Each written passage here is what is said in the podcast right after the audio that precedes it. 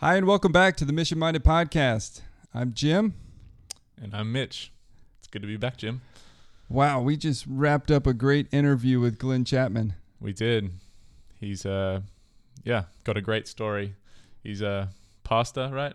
Yep. Seminary seminary professor, Right? powered parachute pilot. Yep. Say that five times fast. Well, maybe not. Maybe not, yeah. But yeah, that's that's the connection to iTech. Mm-hmm. He was um, a guy working in remote villages in the Congo and using a bicycle, canoe, getting into these places, just very difficult terrain, and trying to find a new solution. Right. And so got connected through Steve Saint. Yep. Back Um, in 2008, I think you said it was. Yep. And uh, Troy on our team was able to train him in a powered parachute. Mm-hmm. Have you ever flown in a powered parachute, Mitch? I have not. Although he says it's not too risky, so maybe one day I'll get up in one of those. Yeah, and and for those who might not be aware, a powered parachute is is basically this small three-wheeled rig, usually two-seaters. Um, I don't, maybe they got a one-seater. I don't know, but it's got a big propeller in the back, and the wing is the parachute. Right. I guess if you have an engine failure, you you've already got a parachute. You're Yeah. good. Just glide back down. Yeah. And so we actually have had some guys that have just the the backpack. I think it's called a powered paramotor Right. at iTech too. Kind of different ways to approach this thing. Mm-hmm. Does that have any interest for you at all? I mean, maybe getting to and from work or Uh, I have a mild fear of flying, so if I okay. can avoid not getting in the air, I will. Okay. Okay. Well, maybe if you were having to go through some difficult terrain every day yeah. you saw Instead of trekking through the mud and potentially damaging equipment and things I'm bringing in, yeah. that would be a good alternative. Yeah, absolutely.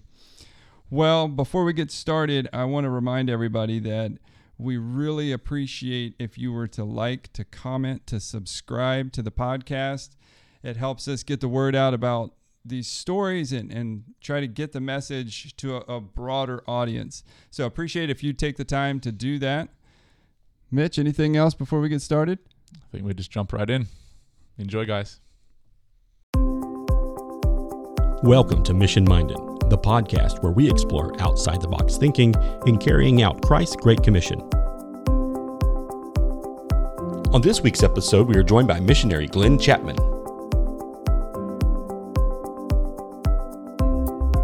Our sponsor for today's podcast is Dignity Roasters Coffee, locally roasted and packaged by the distressed to fuel each day. Dignity Roasters was born through a passion to partner with the distressed and the desire of bringing the universally loved beverage of coffee to your hands.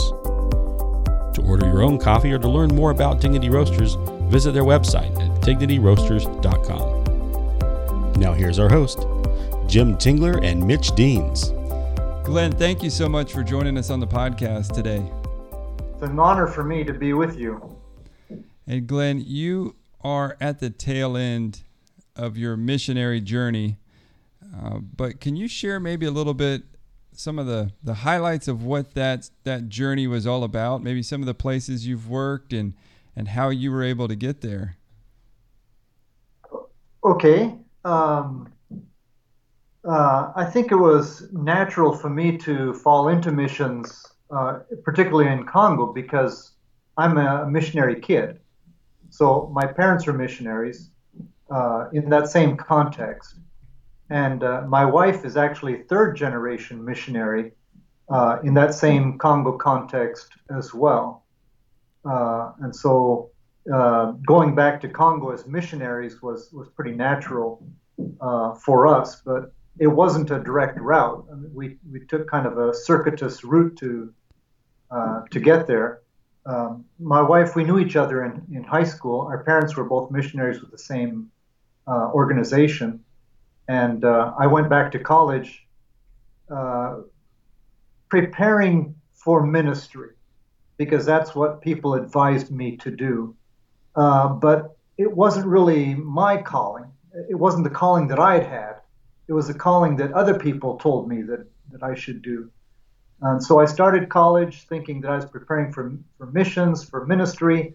Uh, but uh, uh, I got to to doubt and to wonder, you know, well, maybe there were other things in life besides missions.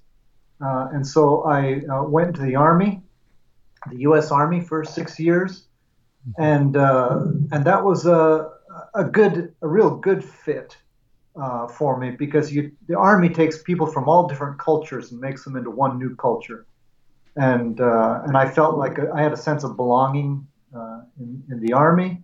Then after about five years, I wondered, okay, uh, do I stay in the military, be a chaplain, or, or do I uh, get out and go into missions? Um, one thing that the Army taught me was that uh, my faith was something that I wanted to live for myself. It wasn't the faith of my fathers, my family, my ancestors, but it was the faith that I wanted for myself. Uh, because prior to that, I'd been in a Christian environment all along. And with the Army, I was in a secular environment, and I could figure out who I was, myself, and what I wanted. And I wanted to be a Christian, and I wanted to serve the Lord. And the question was how I was going to serve. And uh, while I felt like I was doing well in the Army, um, I felt like I could best serve the Lord by being in missions, by being in, in cross cultural missions. So I got out of the Army and got had the GI Bill, the old Vietnam era GI Bill, and went to seminary.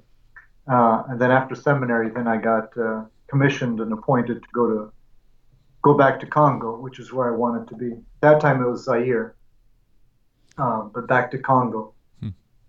And that was that was with a, a mission organization. Yes, that was with the International Ministries, uh, American Baptist uh, denomination. Their missions wing is called International Ministry. Great. And, and we've been in our organization has been in Congo since uh, the 1880s, actually. So over 100 years in Congo. Wow. Yep. And uh, appreciate your service as well uh, in the yeah, army. Thanks. Uh-huh, so, thanks. so, what years? What years were that? Was that span the six years that you were involved? So I, I was in the army from '78 to let's see, I got out in '83. Okay. Yeah. And then so heading back overseas, that would uh so I went to seminary then for three years, right. 83 to 86, and then we went back out in 86, uh, June of 86. Yeah. And I, I started out doing um, theological education by extension. So I was in the villages training lay leaders, uh, working with the, the, lay leaders rather than the pastoral leadership. Hmm that's kind of what I started out doing. Yeah. And how long did you um how long were you serving in the Congo for? So I was we were there our first year, we were there just for a year. Yeah. And then uh, and then we came back to the states, then we got sent to France for language study. And then in 87 then we got sent out as uh, official missionaries I think that first year, 86 to 87, was a trial period. Was a, it was a year to see how we did uh, and to see if we could fit into the missions uh, organization. And then then the language study, and then we got sent back in 87, and we mainly did evangelism and uh, leadership training in a new area of the country that had been uh, just recently evangelized. So raising up the, the laity to to serve. And was that a, a more remote part of the country? Yeah, we lived in the city because we had small children. We lived in the city on, on a missions compound, and then I would take trips out and spend three, four weeks at a time out in a, a rural, in a rural area. Um, des- did that for a few years. Describe rural. What what does rural look like in that context? So Rural would be outside of the city where there is no power, no city water, and you're living in the villages. And uh, the infrastructure would be real poor, so you'd be getting around by bicycle or by hiking, uh, that sort of thing. I could imagine that would be a, a challenge as, as a missionary um, in those remote areas with the transportation and Were there Yeah. were there yeah. other challenges other than transportation that you faced in the field? Um, I think uh, health was always a concern, but we Mm. always stayed uh, healthy. Um, you know, the real challenge these days in, in in actual living now, the real challenge is is urban living urban uh, rather than rural. Hmm. Rural things kind of stay the same and are predictable, and you know where your water source is, and uh, you know how to get around. But in the city, things are changing all the time and uh, the population is, is increasing so fast that just getting around the city right now, the African cities are just so uh, clogged with, with traffic that you can't get around uh, at all anymore. Technology is changing pretty fast, and, and so the, the real the real changes are in the are in the urban areas right now, whereas rural is pretty uh, predictable and, and consistent and uh, I don't know, peaceful right now compared to the city.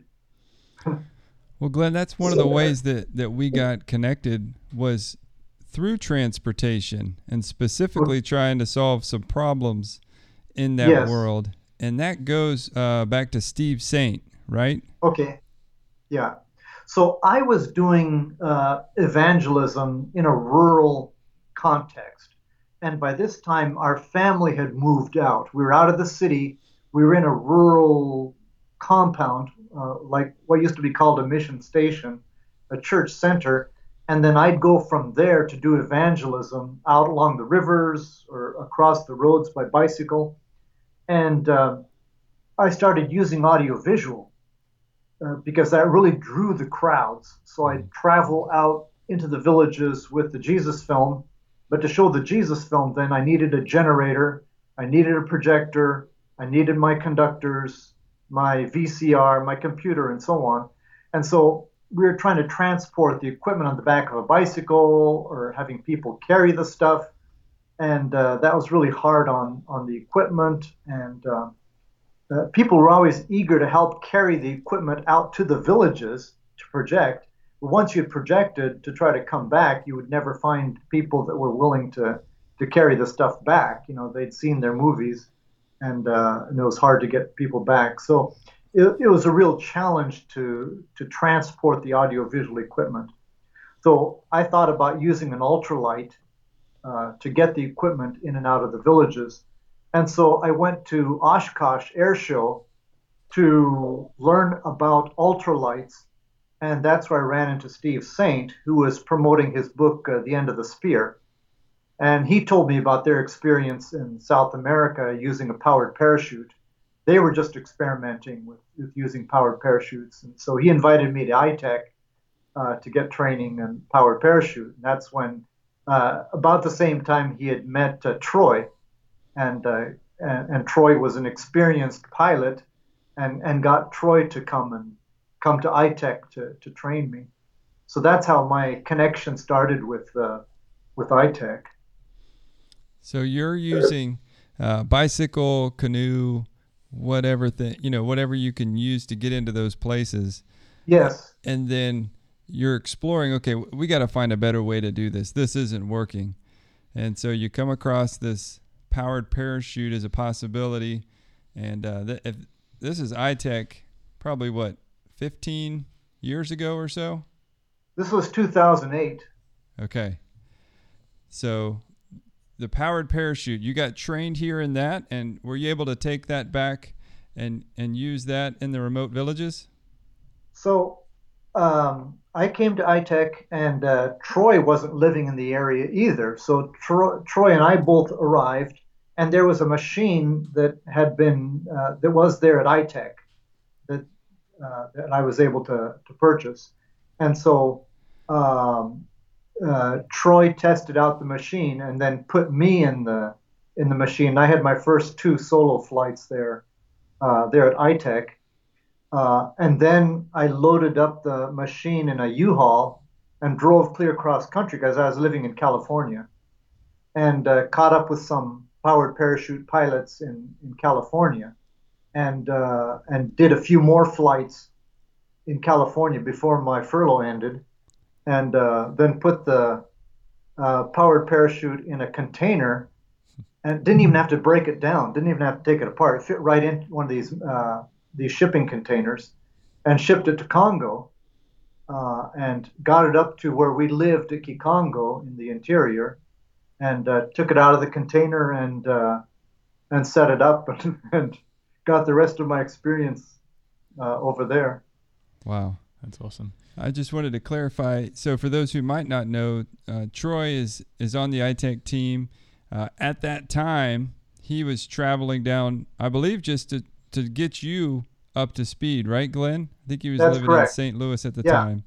Yeah. So he ca- he came down and joined the iTech team and worked with the Maverick project and and Right. still working with iTech and what we now call mission transportation. And so that is trying to solve transportation issues in remote areas using tools you might ne- not necessarily think of and they're doing a lot of testing with UAVs uh, now Yes. And uh, using Uh-huh. that as a potential for transportation of Yeah.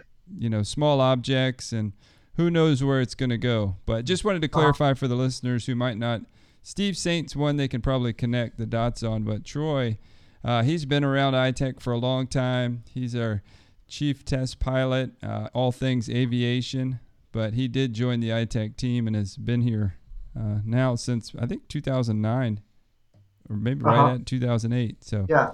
I think I was the first person that he uh, trained at iTech. But the, the powered parachute has turned out to be just a, an amazing tool for evangelism Hmm. uh, because it doesn't need special gasoline. It, it just uses regular gasoline. And I can take off, all I need is 100 yards to take off. So a soccer field uh, will work. And so any decent village is going to have a soccer field. Um, and uh, the, the machine that I had then um, took could could take a pilot, and then the back seat I used for carrying my equipment. So I could put in a, a generator, a Honda generator, and and uh, my computer and projector, and everything I needed to project, and take off right in front of my house, and then fly to these villages and land on a soccer field, and then uh, project uh, at night.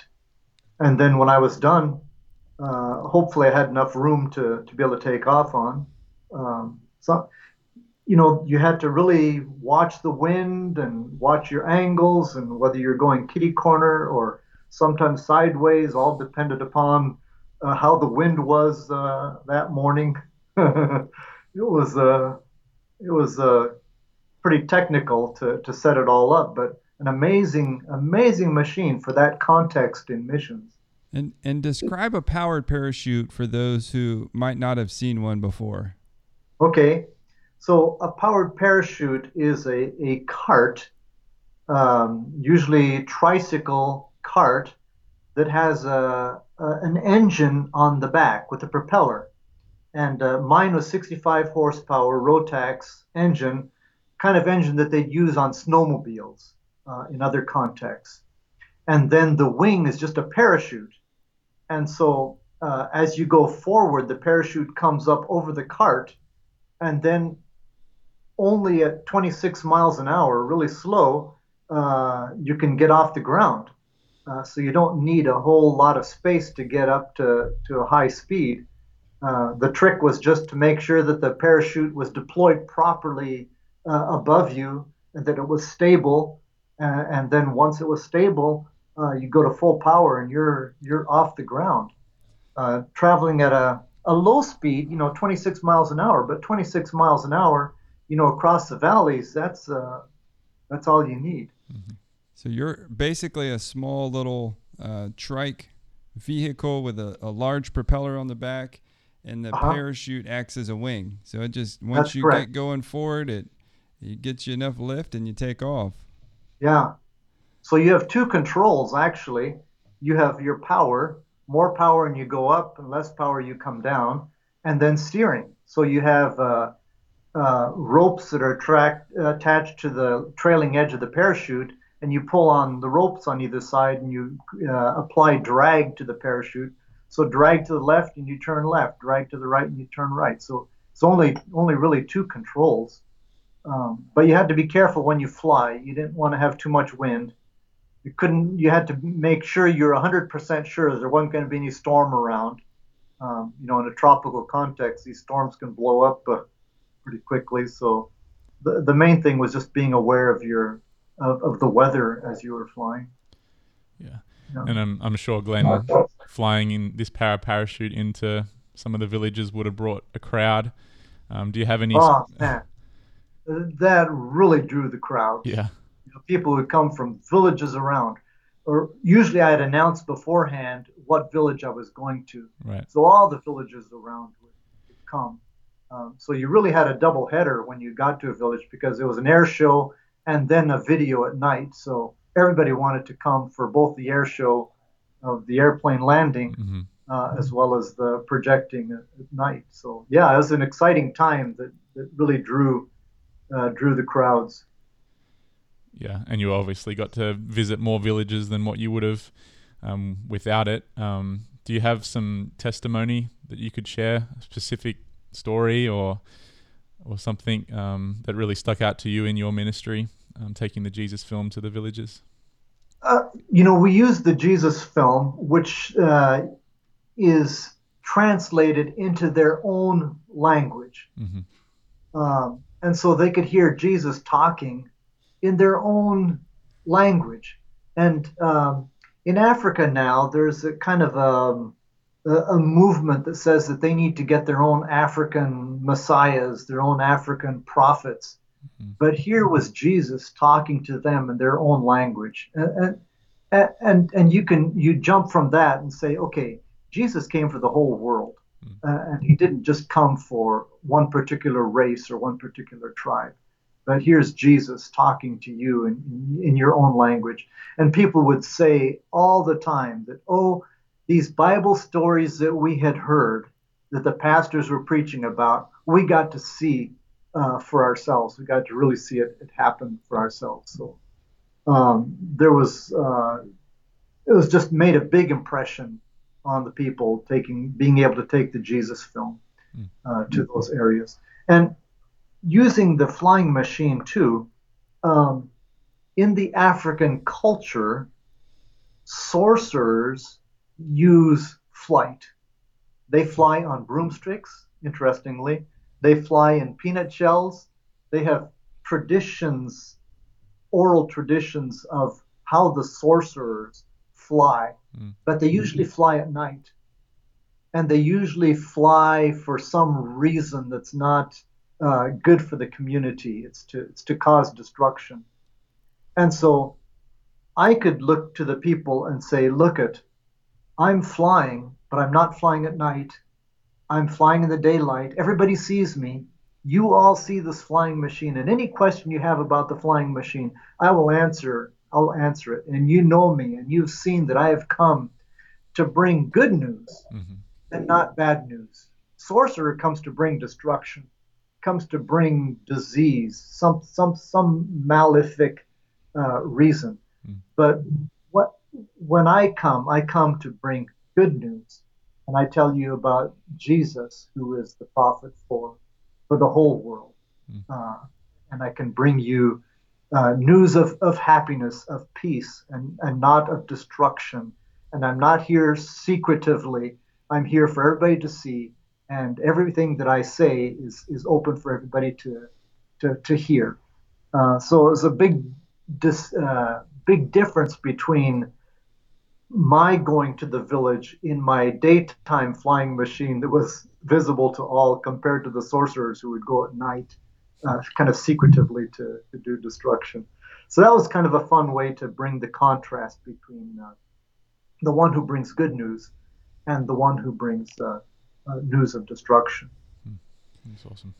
Did you see yourself as a missionary pilot when you started this journey? You know, um, I'd I'd always dreamed about being a pilot. In fact, in the military, you know, I I applied for uh, helicopter school. I really wanted to be a, to be a pilot, uh, but I thought that by going into missions, I wouldn't have I would no longer have the chance of being a pilot. You know, I thought about Mission Aviation Fellowship as well, um, MAF, um, which is a really good organization that has, has served us uh, out there. I thought of being an MAF pilot, but I thought that by becoming by going to seminary, I lost my chance of, of becoming a pilot. But by flying PPCs, uh, you get to be a pilot and uh, a missionary, uh, you know, and a pastor at, at the same time. So I, uh, it was it was an amazing experience, an amazing run uh, to be able to do missions with a with a powered parachute. Steve Saint really steered me in the right direction uh, with that because I'd been looking at uh, um, smaller ultralights, fixed wing ultralights, and and he told me about the value of of having a, a flexible wing, of having the powered parachute. And that's just ideal for the for our context, for our rural context, because um, you're you're under a a, parachute. So if you have engine trouble, the parachute's going to bring you down anyway, mm-hmm. and you aren't going that fast. The, the impact isn't going to kill you. Um, so um, it was ideal for our context where most of the 90% of the land is, is the grassland. You're only over a for, forest maybe 10% of the time and over rivers. And so you just go up to a higher elevation when you go over forests and rivers, but most of the time was over the grassland. And if you have an engine out, you're going to come right down uh, in, in the grass. So it felt like a safe context uh, for, for flying.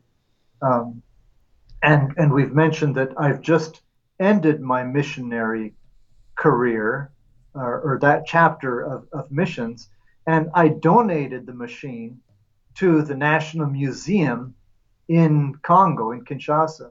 And I told them that I was a pioneer and had opened up this method of, of flight hmm. that they could now imitate, that they could now uh, follow. That I prepared the way for them and, and shown them that that technology works uh, for rural Africa. It's to, to, them now to follow through uh, with what I've what I've started. So hopefully the young people can dream about flying as well uh, in Congo. That's great. How many flights did you do while you were over there? Just curious. Well, I clocked uh, over 500 landings. Okay. So um, a landing is different from flights to, to villages.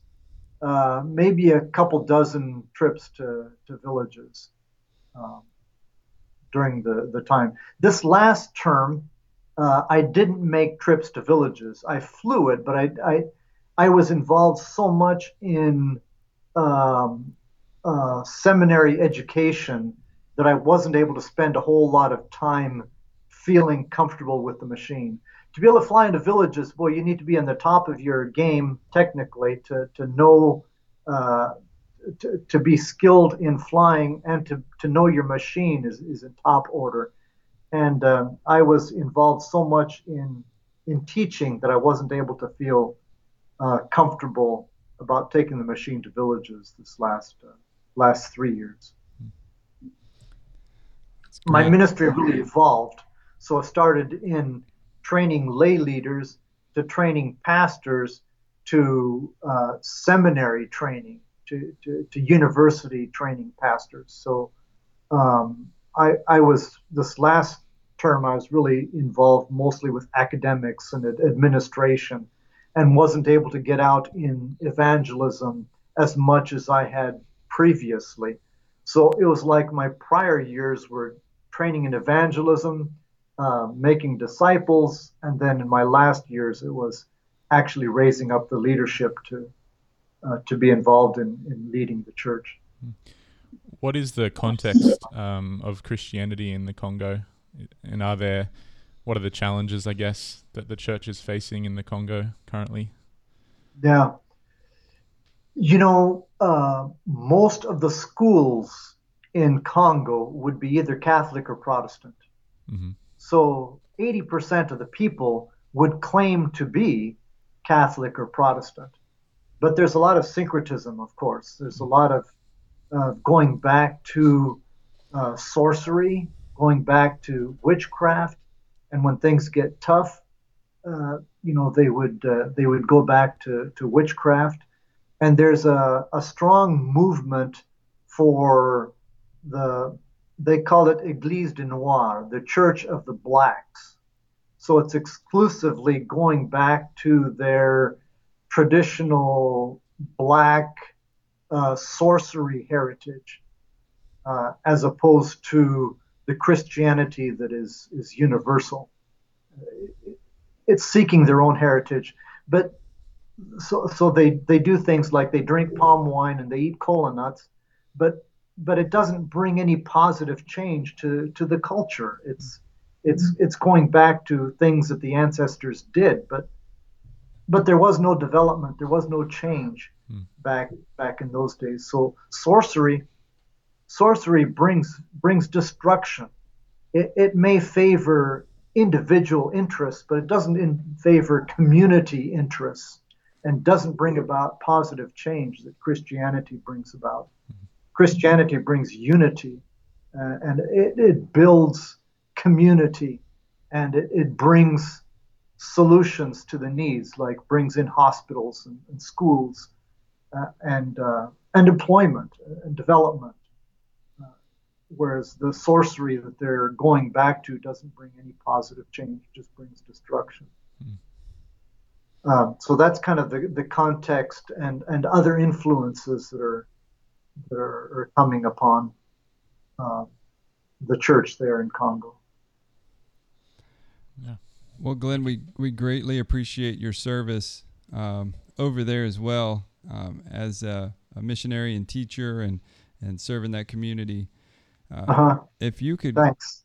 go back and maybe speak into somebody who is at the beginning of their journey and maybe even speak into your own life at the beginning of your journey. Would there be something you'd like to say as a an encouragement and maybe something that you can in hindsight see or maybe that you've learned that you'd like to pass on? Uh-huh. Um, there's always room for missions. Um, when we left our home at Kikongo, my wife and I were the last missionaries. After 90 years of, of a continuous missionary presence, we're, we're kind of the last. And, and I feel like there is still room for Western missionaries in an African context. Um, Western missionaries can provide uh, a much needed perspective. Um, and can provide uh, technical training to a, an environment that is very low tech. And so, what ITEC is doing, you know, you know introducing, uh, say, drone technology to help with medical, uh, that's that's a that's a needed technology, and uh, and I think that even as pastors, we still need in Africa Western missionaries to bring a little bit different context to to, to missions. Um, and so the my thinking is that the day of missions is not over, even though we're seeing a decline of Western missionaries. We still need uh, that that contact. The, the, Congolese need to realize that they're not alone in in, in missions, in the church, in, in Christianity. That that um, that there are brothers and sisters out there that, that care uh, about them and can come alongside and, and bring support. Um, and, so I would just like to encourage a, a, young generation that, hey, there's still the need for missions. And uh, mi- missions is, it's not focusing on, on one aspect. It's not just evangelism. It's not just pastoral training, but missions is is holistic. It's ministering to to the whole person, and so we were doing, you know, besides sem- besides training pastors, we were involved in medical work and and we were involved in agricultural work, planting lots of different fruit trees. And we were involved in, in the environment and helping people to realize the need for uh, protection of the environment and, and management uh, of the environment. We're involved in construction. And so uh, for any young person out there that is kind of a, a, jack of all trades that wants to do something that's uh, where you're benefiting, you're helping humanity, uh, missions is is uh, is a good it's a good career choice, and, and you can do so many different things uh, in missions. Um, if I were to start over again, um, I I don't know. I would just maintain that focus on the Lord and trying to be open to what the Lord uh, wants to do in missions and not necessarily what an individual wants to do, but open to the the the, the indigenous context of missions, trying to meet their needs, uh, rather than trying to bring a missionary agenda to to missions. I think the mistake that a lot of Western missionaries make is trying to bring a, bring a Western agenda to, to missions. Mm.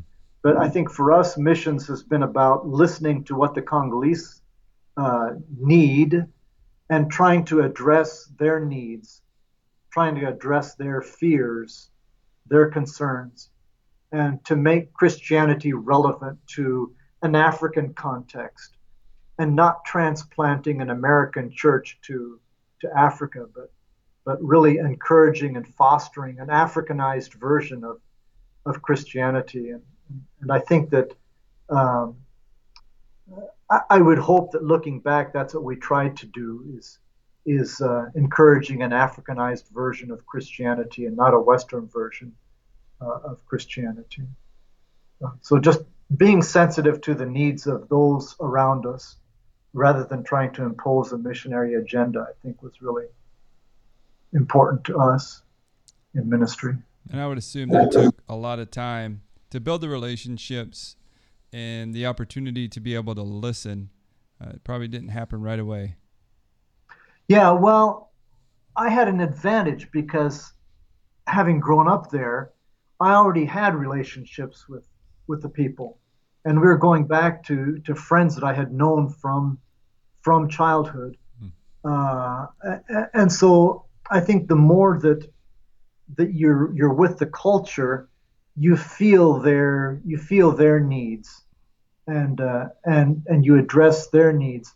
So in the context that that my that Rita and I have been in this last three years, we haven't had other Western missionaries around us. It's just been us and and the culture. Those are our colleagues that we're working with. So yeah, you you live that that sensitivity to the needs that are around you. You see, you're aware much more of the, the suffering uh, and uh, of of the questions that they're asking um, um, by by living in a in a rural context with the Congolese, with the indigenous people that was kind of our privilege. This past few years has been just being the only being the only Westerners with the Congolese and living with them in, in their context. That's great. Yeah. Well, Glenn, we greatly appreciate the opportunity to be able to chat with you today. Yeah. Thanks for having me. Uh, hope I can get back to ITEC sometime. Uh, ITEC has been so special to my to our ministry of, of, of flying the powered parachute. Uh, I just appreciated so much uh, uh, Steve getting us together with Troy and, and the impact that Troy and and ITEC has had on, on my life. And we're hoping to walk his trails just like uh, ITEC's been involved in walking walking his trails. Amen. All right. Thanks for joining us today, Glenn. Yeah, thanks, Jim and Mitch. It's good to talk to you. Thank you for joining us for this week's episode of Mission Minded. For more information on today's topic and show notes, please visit our website, itecusa.org. Mission Minded Podcast is produced by ITEC. The goal of this podcast is to inspire conversations about Great Commission participation. The views, organizations, and individuals represented, interviewed, and discussed on the podcast do not necessarily represent an official position or formal partnerships with ITEC.